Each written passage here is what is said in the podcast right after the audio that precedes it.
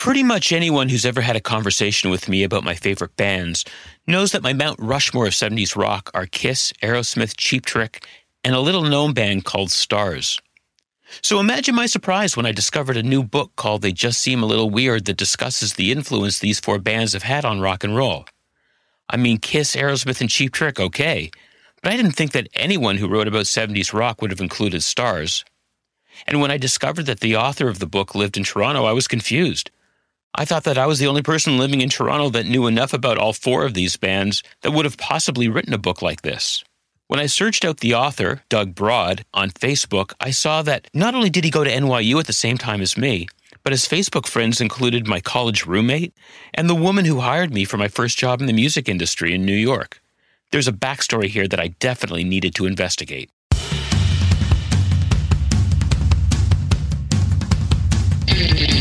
Welcome to The Creationist, a podcast about people who create.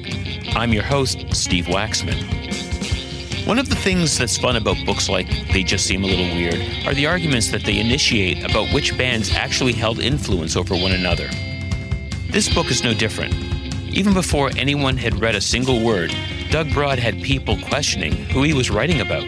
I, I know you probably hear this as well, because people people love their bands. They love their particular bands.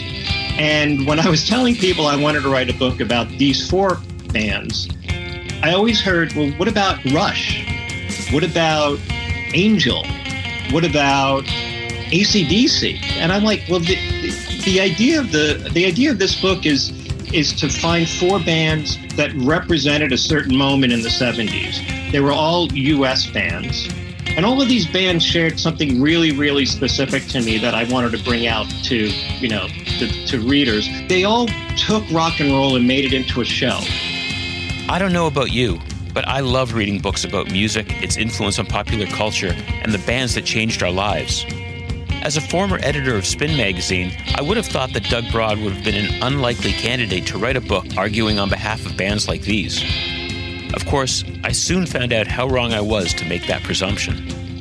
I mean, I've always been a fan of Kiss, Cheap Trick, and Aerosmith, and I came kind of late to the party with Starz. I didn't really uh, get to know too much about them until they did a, a bunch of reunion shows in the early 2000s in New Jersey and in Manhattan. And that's when I started getting into them. But I was always thinking of a book idea. I wanted to write a book. I wanted to write a music book. And it dawned on me that all that members of all four of the bands played on Gene Simmons' 1978 solo album. You had uh, Joe Perry guesting on guitar. You had Rick Nielsen on guitar, and Richie Ranno from Starz also played guitar on the album. And I thought that that would be a really cool jumping off point to sort of investigate how these four bands interacted, how they converged, what they shared during the 70s and beyond. Uh, what was the first step in you starting to figure out what kind of book you were going to write? Well, it's funny. I, I have a, a few books in my collection that I, I really love that kind of acted as, as inspirations for me. One book was called Fire and Rain by David Browne, which looked at 1970, but through the lens of the Beatles, Crosby, Stills, Nash and Young, James Taylor, and one other band whose name escapes me. Um, and then Mark Harris wrote a book called uh, Pictures at an Exhibition, which is about the films that were nominated for Academy Awards in 1969 and how all of those for all of those movies kind of shared uh, people, shared ideas, um, shared studios. And it was an interesting way to approach bands, I thought, to sort of tell a collective biography. And I settled on these four bands and I started doing some preliminary research and I found that there were a lot of connections that people didn't know about. So I decided to put it into a proposal. I, I, I wrote a proposal. I tried to get an agent. I spoke with a bunch of agents. A lot of them thought that the, the idea might have been a little niche or just wasn't for them. They didn't they didn't really know the bands. A few agents responded very favorably And all told, I, I had four agents that were interested in representing me on the strength of this proposal. I found one who I really, really liked, and he knew the bands. He was very excited about the proposal and the idea and just getting this book out there. And he was really helpful. And we landed a contract with, um, it was then called Da Capo Press. They did a lot. They do a lot of music books. But then during the writing of the book, um, Da Capo was absorbed by Hachette Publishing. So the book is actually coming out through Hachette. So yeah, so that's kind of the genesis of the book. And obviously a lot went on between May 2018 when I actually uh, signed the contract and February 2020 when I delivered the final manuscript. But when did the idea hatch in your brain that this is the book that you want to write? Uh, the idea hatched around 12 years ago. And it was the kind of thing where I, I know you probably hear this as well because people people love their bands. They love their particular bands. And when I was telling people I wanted to write a book about these four bands, I always heard, well, what about Rush? What about Angel? What about ACDC? And I'm like, well, the, the, the idea of the the idea of this book is is to find four bands that represented a certain moment in the 70s. They were all US bands. They all shared similar influences, many of the same influences. They all played to similar audiences or actually the same kinds of audiences. And they all shared many different personnel. A lot of them shared producers, a lot of them shared engineers, they shared Oh my God. I mean, I, I, found so many connections between so many of these bands. I mean, for instance, Jack Douglas produced Cheap Trick, he produced Starz. He did not produce Kiss, but he, of course, produced Aerosmith. Jay Messina, his engineer, worked with all four of the bands. They shared roadies. There was so much interaction between these bands. Starz opened many, many tours with Aerosmith. Cheap Trick toured with Aerosmith. Kiss and Aerosmith played shows together very early on. And then later on, they did a huge tour together. So there were all these kinds of interconnections. And I thought that that would be an interesting way to tackle the story of 70s hard rock. And all of these bands shared something really, really specific to me that I wanted to bring out to, to, to readers. They all took rock and roll and made it into a show during the early 70s and into the mid 70s, a lot of bands were very serious. I mean, Led Zeppelin's a great band, but they were serious. You know, they, they didn't look like they were having fun on stage. The same with the band like Black Sabbath. I mean, they were super serious. And the bands that I'm covering all shared this really theatrical kind of showmanship, and they wanted to be rock stars. I mean, in Cheap Trick's case, they were rock stars of a different breed because you had these two gorgeous guys and these two kind of doofuses but that was part of their shtick and part of the theatricality of the band. So it was just kind of this amalgam of different connections and similar creative choices that these bands made, which I thought kind of would make an interesting story to tell. I'll tell you, I, I, mean, I've read a lot of stories about Kiss and Kiss's history, and that was one of the things I was wondering about going into the project when I when I was starting to read the book was like, what is Doug going to tell me that I haven't already read about Kiss? And right off the top, you start with the story of Tom Werman coming out of the Kiss loft with his boss, having just seen Kiss. I had no idea that Tom Werman had anything to do at all with with Kiss, and of course you then go on, and I thought it was really interesting the way um, I think for three of the four bands, not I don't remember you doing it with Starz, but with certainly with with Kiss, Cheap Trick, and Aerosmith, you talk about the A and R process from the beginning, which I think is a really interesting way to introduce each of these bands. Yeah, I mean it's funny. Um, Tom Werman was a very very junior I don't think he was an even even an executive in in 1973 72 he was more of like just a rep and as he told me, you know, he he was behind bringing some big bands to his boss, a guy named uh, Don Ellis, and at, at Epic, um, and and Don passed. So Tom was a little concerned pushing Kiss too hard on Don. Actually, they were called Wicked Lester at the time. And that's when he first met them. But then Tom didn't really have much to do with Kiss at all, or anything to do with Kiss once they became Kiss. But being at Epic Records, he ended up having a huge influence on the career of Cheap Trick. Um, not only did he sign the band to the label, but he also produced a few of their very important early albums.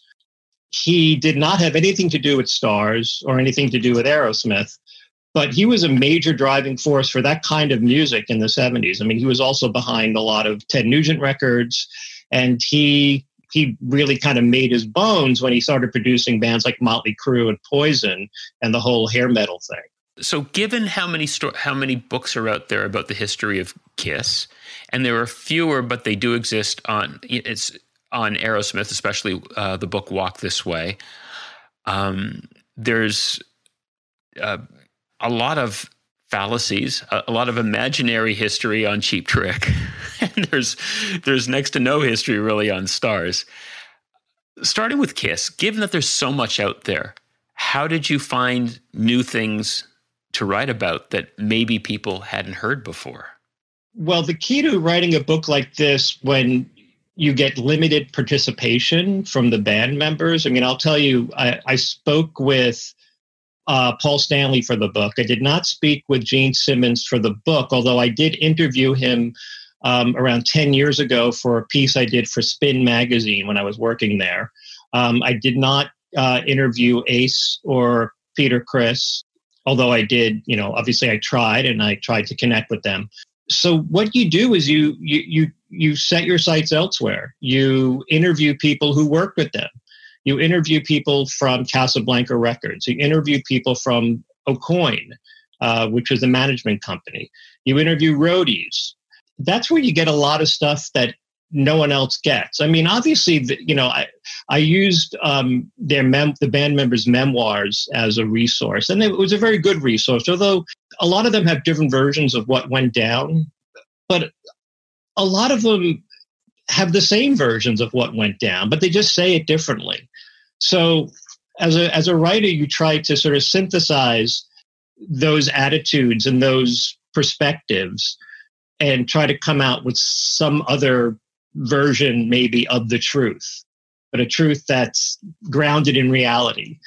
So that's kind of the challenge when you're when you're doing a book like this. But it's really helpful. I mean, I interviewed 136 people for the book, and a lot of them were people that many readers probably never heard of but have something interesting to say and and they were there on the ground during you know this whole period so uh, Cheap Trick. Let's talk about Cheap Trick a little bit here because when Cheap Trick came out um, back in '76, I think it was '76 or '77 with the first record, the the bio was completely made up, and every time they did an interview, they told a different story about the origins of the band.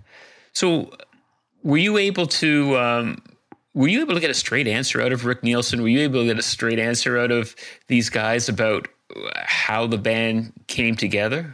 Yeah, I mean, it's interesting because, as you said, when the first album came out, Cheap Trick had been playing for years in the Midwest, you know, playing bars, playing three, four sets a night in bars, really honing their act. And when they got signed, they didn't want their bio to read Cheap Trick is a band that came from the Midwest, you know, playing bars four sets a night for eh, they they didn't want that. They didn't they didn't want to seem like that kind of band. So they made things up. And and one of the funny things uh, you know, they they they took things from reality but embellished them in their bio. And one of the things that was totally made up was Bunny Carlos, the drummer, sort of gave a family history. He said that his family was involved in the building of the Panama Canal, and his name was Bunezuela. His real first name was Bunezuela. And it's funny, I interviewed one of the heads of publicity for Epic at the time, who was basically in charge of disseminating cheap trick information. And she had no idea that that was a lie. She actually thought that he had a South American background. And this is almost 50 years later. This is 45 years later. So I thought that was pretty amusing um, that they even pulled the wool over some of their uh, colleagues' eyes. The guy who actually wrote that infamous bio is named Eric Van Lustbader, and he went on to a very successful fiction career. Um, he's now writing the Jason Bourne novels that, you know, since Robert Ludlum passed away. And he wrote a bunch of Shogun or ninja type books. So he's been very successful and, and he, you know, he's, he's, he was spinning his, uh, his fiction very early on. You know, it's funny. Um, one of the other interviews that I've done for the podcast is with Ira Robbins, a friend of yours. And I was telling him that the first time that I saw an extended um, feature on Cheap Trick was on the cover of Trouser Press. And I think it's the first issue of Trouser Press I ever bought. And I hurriedly, you know, brought it home and went through the pages and realized at the end of the uh, article, I was like, I have no clearer idea of the reality of this band than I did before. Yeah, well, I, when I was talking with with both Rick and Bunny, Bunny especially, you know, he likes setting the record straight. He knows that a lot of what they did early on was was a goof, and I, I interviewed Ira for the book because he was very close with the band early on, and he he said the same thing you're saying. He, you know, they decided to just be really colorful because that's what got ink. When when bands back then were colorful in their interviews and said strange things and goofy things, that's what a lot of journalists back then responded to. So Bunny especially tried to set the record straight with me and and you know in a way he was kind I don't want to say ashamed ashamed is the wrong word, but I think the band tried to hide the fact that they were this kind of Midwestern band from like kind of Nowheresville, Illinois, and uh, actually Rockford. And they wanted to seem a little more cosmopolitan. I think that was the goal. Um, so, in order to do that, they just created this mystery around them. So, what about Aerosmith? How I don't think that you actually spoke to any of the members of Aerosmith for this, did you? I did not. No. So where were you getting most of your Aerosmith information from? Um, uh, it's funny. A lot of the Aerosmith information I got from uh, people around them. One person in particular who was very, very instrumental in, in you know, in, in their career and in in Starz' career and in Kiss's career was this guy named uh, Bob Sakowski. He was also known as Nite Bob, and he was a front of house engineer. So he was with Aerosmith from the very, very early days. So he was in, an incredible uh, source of information. I also spoke with their two early managers, David Krebs and Steve Leber. I also had a very long discussion with Tim Collins, who was their manager uh, during their most successful period in the in the 80s and early 90s. So those people were really instrumental in giving me some really interesting stories. And also Rick Nielsen, who is very, very tight with with Stephen and Joe especially, gave me a lot of great information about the band. And then Starz, who toured with them, who loved the band but didn't think highly of the people in the band. Well, actually, let me let me rephrase that. They didn't think too highly of of uh, of the Toxic Twins, but uh, they they also had some some great information. So it, it's it's it's really essential when doing a book like this that you you you branch out and try to get as many kind of outsiders who know the score as you can. So, Starz. Uh, not many people that are listening to this know who Starz are.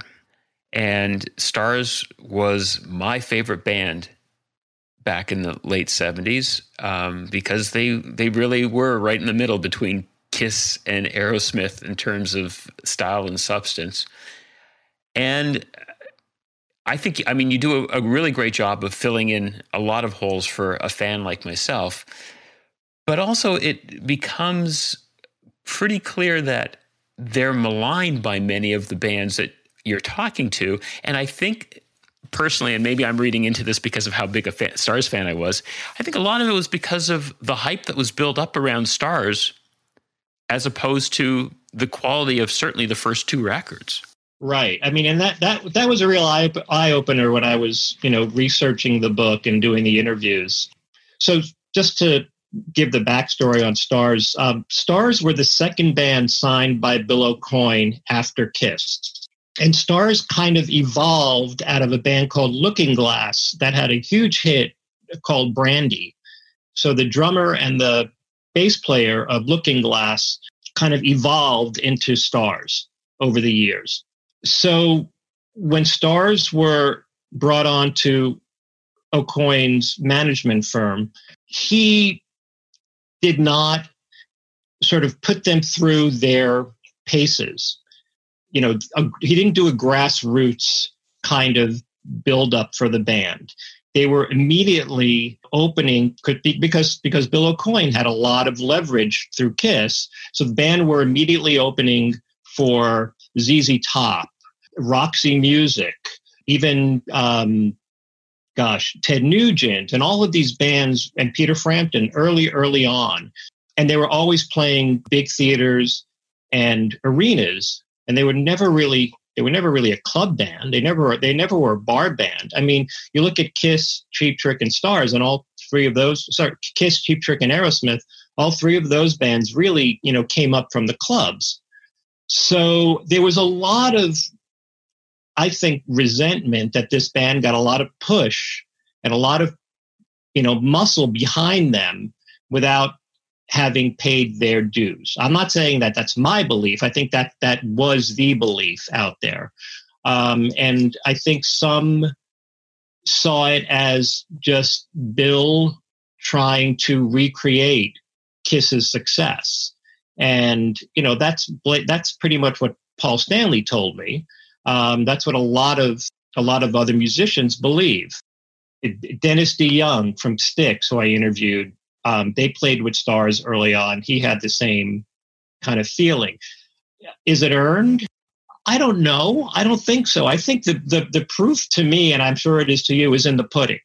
And you listen to those records, especially the first two Starz albums, Starz and Violation, and they're really great albums with great songs, fantastic playing, even into the third record, which a lot of people don't like. The band members themselves don't like, but I think has some of their best songs. An album called Attention Shoppers. You know, they were a really, really good band, and I, they never got the the kudos they deserved. Well, of course, I couldn't agree with you more. Um, so, if we could go, I'd like to go back now to the start of the project. How did you get rolling? I mean, obviously you would have done a lot of research, but then you would have to start making some phone calls, making some connections with people. Yeah, I, one thing that I that I did, which I'm very grateful I did do, is um, when I was writing my proposal for the book, I essentially mapped it out. I wrote an outline for it. I mean, the proposal was was uh, up until that moment the longest thing I had ever written in my life. I mean, I'm an editor by trade. I'm also, a, I mean, I've done a lot of writing, but I never wrote really long pieces. The proposal came in at like 40 pages, 45 pages. It was like 12,000 words.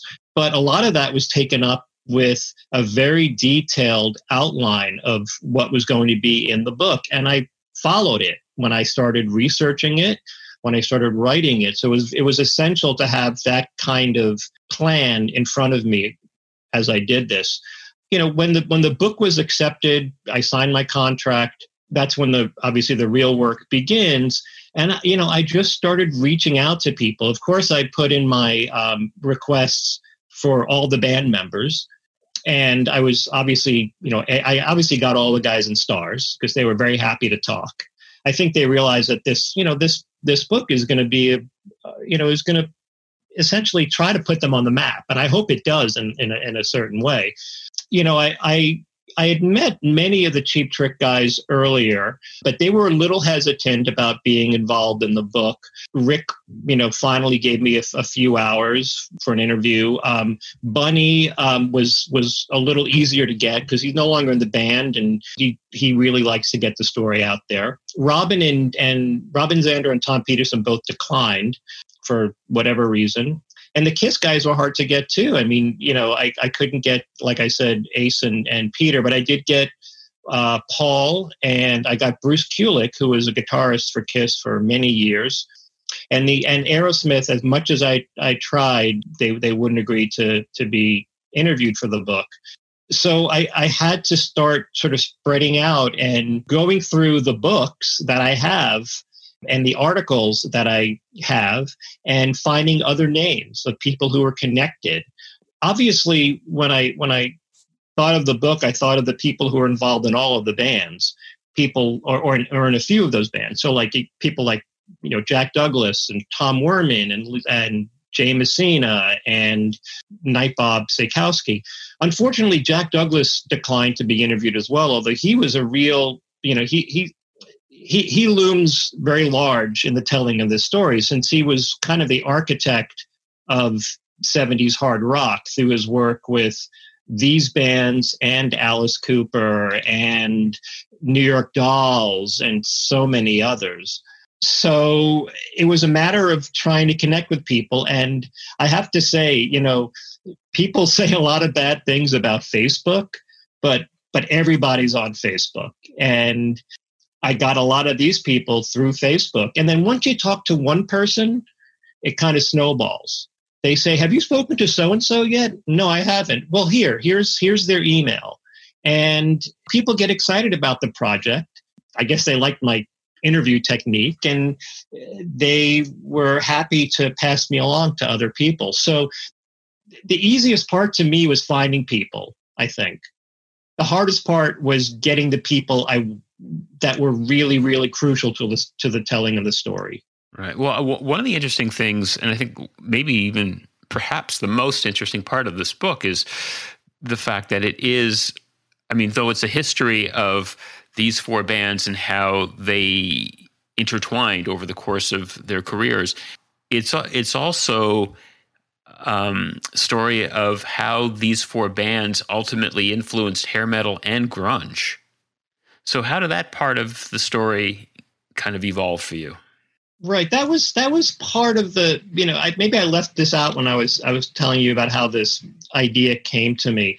I thought about these four bands, and I also you know I'm I'm a I'm a fan of grunge. I'm not that big a fan of hair metal. I like some of it, but I remember reading a lot of pieces about these bands, and a lot of them cited Kiss and Aerosmith and Cheap Trick, especially as influences. And this is, you know, th- these these two sort of subgenres of rock and roll could not be more diametrically opposed. I mean, one is like all flash and pyro and teased hair and makeup, and the other is kind of like flannel and kind of downbeat, gloomy-ish music. And they were really set in opposition, but they both had very similar roots.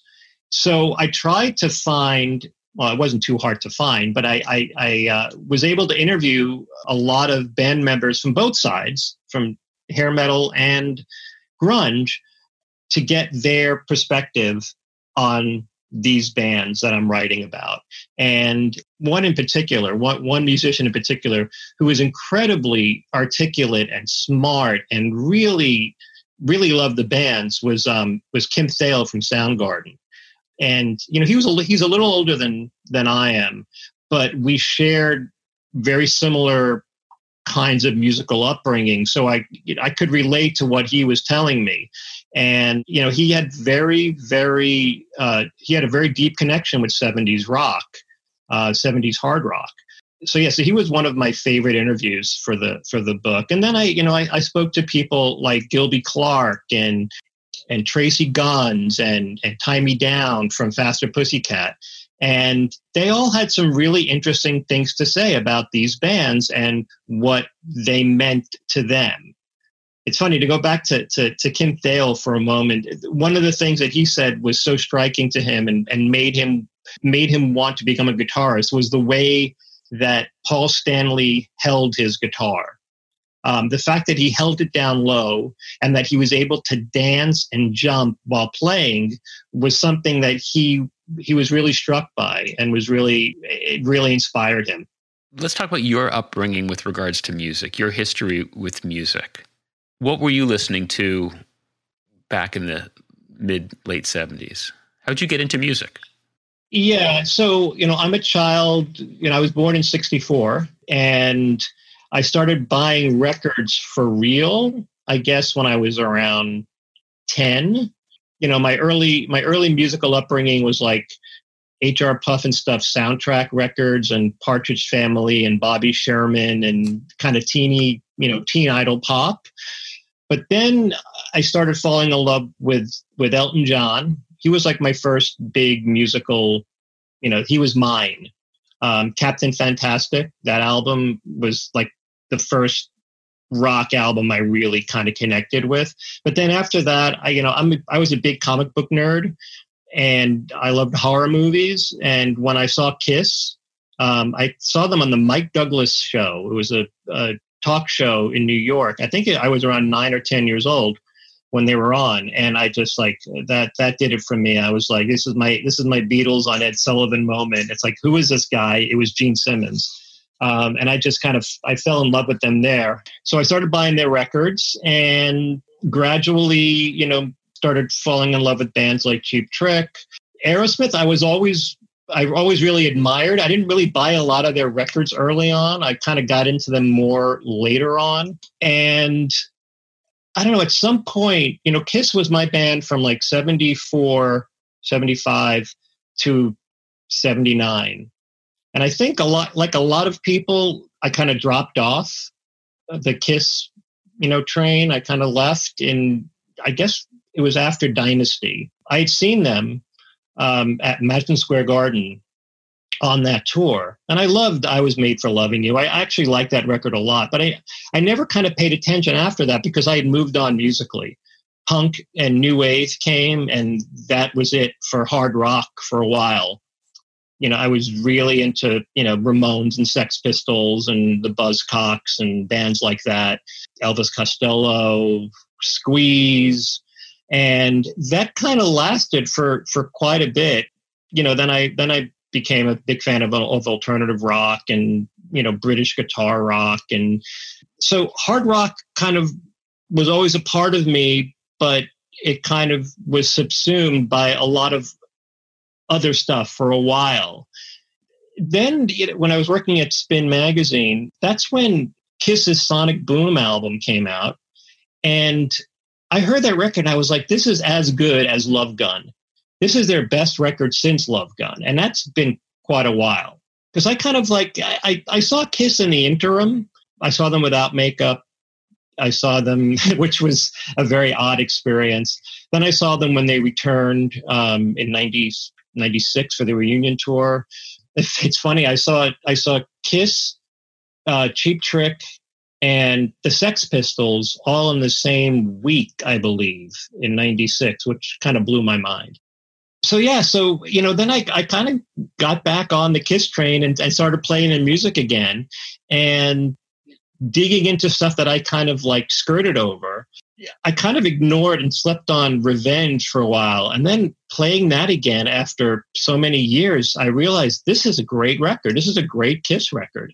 So, yeah, so that's kind of where it all came from. And then I started getting back into hard rock probably 10 years ago, maybe a little longer than that. Um, and one band that I was particularly enamored of, and I still am, is a band called the Wild Hearts. I don't know if you're familiar with them, a British band. Yeah, I am. I toured with them. Um, I, I, toured with them as a writer um, when I worked for Spin. They were opening for the Darkness throughout the Midwest when the Darkness first came here, and Ginger, who is the the, the lead singer and guitarist of the Wild Hearts, was a huge fan of all four of these bands, and we would always talk about them when we'd see each other. And we became friendly after I did this piece on them, and he he's interviewed for the book as well. Um, and their music is kind of an amalgam of all four bands. So that was actually one of the kind of I guess imp- an impetus for for for looking at hard rock through these four bands as well. Yeah, I I hadn't heard of the Wild Hearts until I read this book, and then I went, I've gone and listened to the music, and you're right, it's it's fantastic. It really is fantastic. Their first album, Earth versus the Wild Hearts, is just is probably one of my favorite debut albums of all time. So, how I don't I don't know that you, you talked about this earlier. Um, how did you find Starz? How did I find Starz? Good question. So they were never really on my radar in the 70s for whatever reason. I mean, I, I used to see their albums advertised in Creem and Circus, the same with Angel, who I never really paid attention to back then. Starz began doing reunion gigs in the early 2000s, and I happened to go to one. I, I had actually gotten into them. I don't recall how exactly, but I started listening to their music and buying their record, buying their their CDs when they were reissued. But I saw them at a club called Don Hills in Manhattan, very poorly attended. Not many people were there, but they were terrific. They were playing like they were playing in an arena. Um, and then they did a bunch more reunion shows in New Jersey. Went out to those, and they were they were great. So that was in the early that was nearly i guess 20 years ago since i first started seeing them. But i always thought eh, that that was i always thought why didn't this band ever do anything? Because they're so good. And i'm sure that's kind of your feeling as well. I mean like what what didn't they have that these other bands did have? And that was part of my impetus for writing the book that i wanted to explore how a band on this level Kiss and Aerosmith had enormous success. Cheap Trick had pretty good success. Starz had none. And they were cult success, I guess. But I wanted to explore why didn't they succeed where when all these other bands could? What did what didn't they have? And that's what I, I tried to get at in the book. Well, I don't know that you answered the questions in the book, but I, th- I think that you've given if people are going to read this book they're going to come to some conclusions themselves and and hopefully go and listen to these records and maybe hear them for the first time which would be really great. Yeah it's funny. One of the things that that that came out in my research for the book uh, richie ranno who was a guitarist for Starz ended up after leaving Starz or after the band kind of dissolved he ended up being a, a rock and roll memorabilia dealer and he started the New York, New Jersey KISS conventions or KISS expos. So he was actually heavily involved with KISS as a business, despite having never really toured with them while being under the same management. So that I, I think that that's one of the more, at least to me, fascinating parts of the story is Starz' connection with KISS way after the fact. So this book is done. It's going to get, you know, it's going to be out there. Hopefully, we'll all find an audience for it and you'll do really well with it. You got another book in mind? Do you have something in your back pocket that you're working on? Uh, I've got a couple of things that I'm looking into right now and, and settling on. Too early to announce. Um, but uh, hopefully, there will be something shortly. Yes. They just seem a little weird as beautifully written and a vivid look behind the curtain of 70s hard rock. The book is available now and you can order your own copy through Amazon. I'd also like to take this opportunity to say that if you've never heard Starz, their albums are available on your favorite streaming service. I highly recommend their self titled debut and their second album, Violation. Trust me, you won't be disappointed. Oh, and about that title, if you didn't already recognize it, it's a lyric from Cheap Trick's hit single, Surrender. I hope that you enjoyed Doug's story as much as I did. If you'd like to comment on this episode, have suggestions for future episodes, or just want to say hi, please email the Creationist Podcast at gmail.com. And please don't forget to subscribe and rate us on your favorite podcast platform. The Creationist is mastered in post production by Paul Farron. I'm Steve Waxman, and I created this podcast.